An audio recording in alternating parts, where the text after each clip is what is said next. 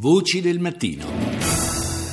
È davvero un grande Ennio Morricone per quanto riguarda le colonne sonore, cioè, c'è poco da dire, davvero in bocca al lupo al maestro in vista degli Oscar e adesso andiamo a Teheran dall'inviata del giornale radio Carmela Giglio. Buongiorno Carmela. Buongiorno, buongiorno a te e agli ascoltatori di Radio 1. Giornata... Io con il collega Massimiliano Savino sono dav- davanti ad uno dei seggi, dei più importanti seggi nel centro di Teheran, la moschea di Hosseini Ershad. A te. Giornata elettorale, dicevo appunto, in, in, Iran, una giornata sentivamo poco fa dai, dai titoli eh, un, eh, del telegiornale di Al Jazeera, se, se non vado errato, eh, c'è stato un, eh, un improvviso eh, ritiro di centinaia di candidati proprio alla vigilia del voto, eh, che si somma a quanti sono stati esclusi nella preselezione che viene fatta ogni volta dalle autorità iraniane, insomma eh, comunque sempre delle elezioni che rispetto ai nostri standard sono qualcosa di particolare, quelle in Iran. Sì, assolutamente. E tra l'altro più che di selezione penso che possiamo tranquillamente parlare in qualche modo di, di, purghe che ci sono state perché eh, tutte le liste sono state emendate da gran parte degli eh, elementi più moderati, più riformisti, quindi non soltanto ehm,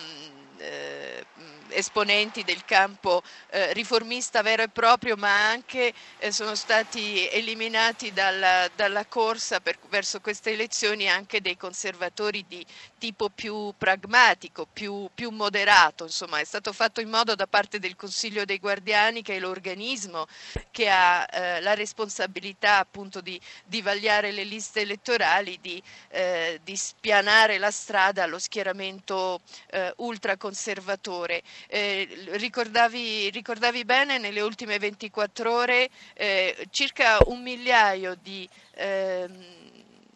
eh, di persone si sono, eh, di candidati si sono tirati fuori, ma resta comunque una selva di circa eh, 5.000 candidati che sono comunque una eh, enormità, un'autentica eh, giungla se pensiamo che devono concorrere per i 290 posti del, del Parlamento e gli 88 dell'Assemblea,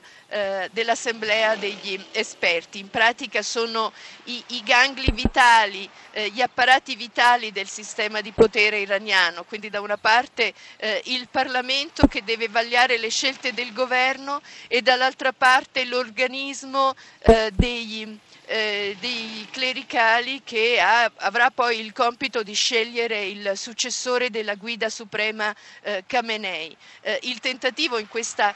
elezione ehm, particolare, come, come, ricordavi tu, che certo non, ha, eh, non, può essere paragonabile agli standard delle elezioni eh, occidentali, ma che eh, comunque lascia aperta una, una battaglia molto, ehm, molto aspra, c'è un, Uh, un, un, confronto a tratti molto molto duro in cui comunque gli iraniani uh, hanno spazio per, per, per, dire la loro, dicevo la posta in palio di questa eh, complessa macchina elettorale che è partita eh, poco più di un'ora fa ehm, è quella di segnare i rapporti di forza eh, all'interno della Repubblica Islamica eh, tra eh, appunto i, eh, i riformisti e i conservatori moderati che si ritrovano attorno al presidente Rouhani,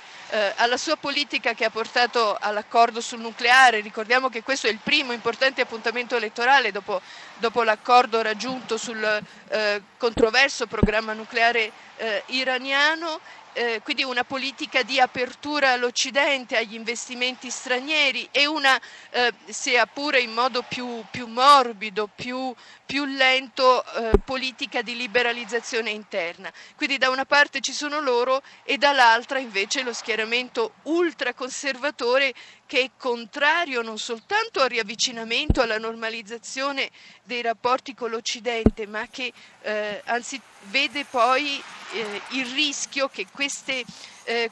questo riavvicinarsi all'Occidente possa poi tradursi sì. all'interno in una politica di riforme che potrebbe eh, aprire sai, una breccia, potrebbe eh, intaccare il sistema stesso della Repubblica Islamica.